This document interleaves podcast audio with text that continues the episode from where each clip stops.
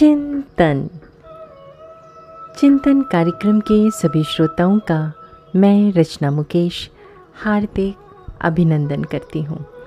सुप्रभात।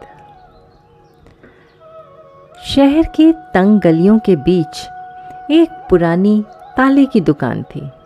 लोग वहाँ से ताला चाबी खरीदते और कभी कभी चाबी खोने पर डुप्लीकेट चाबी बनवाने भी आते। ताले वाले की दुकान में एक भारी भरकम हथौड़ा भी था, जो कभी कभार ताले तोड़ने के काम आता था।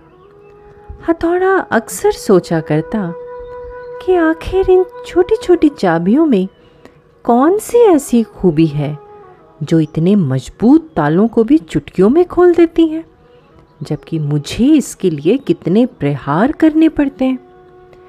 एक दिन उससे रहा नहीं गया।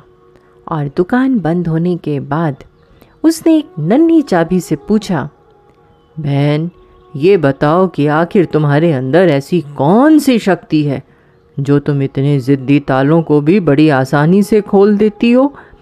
जबकि मैं इतना बलशाली होते हुए भी ऐसा नहीं कर पाता। चाबी मुस्कुराई और बोली, दरअसल तुम तालों को खोलने के लिए बल का प्रयोग करते हो। उनके ऊपर प्रहार करते हो। और ऐसा करने से ताला खुलता नहीं, टूट जाता है। जबकि मैं ताले को बिल्कुल भी चोट नहीं पहुंचाती, बल्कि मैं तो उसके मन में उतरकर उसके हृदय को स्पर्श करती हूँ और उसके दिल में अपनी जगह बनाती हूँ। इसके बाद जैसे ही मैं उससे खुलने का निवेदन करती हूँ, वो फ़ौरन खुल जाता है। दोस्तों, मनुष्य जीवन में भी ऐसा ही कुछ होता है। यदि हम किसी को सचमुच जीतना चाहते हैं, अपना बनाना चाहते हैं तो हमें उस व्यक्ति के हृदय में उतरना होगा। ज़ोर ज़बरदस्ती करके किसी से काम कराना संभव तो है, पर इस तरह से हम ताले को खोलते नहीं, बल्कि उसे तोड़ देते हैं।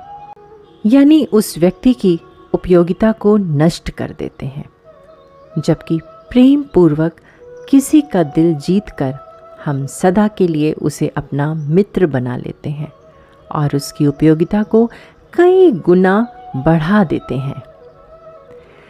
दोस्तों, हर एक चीज़ जो बल से प्राप्त की जा सकती है, उसे प्रेम से भी पाया जा सकता है।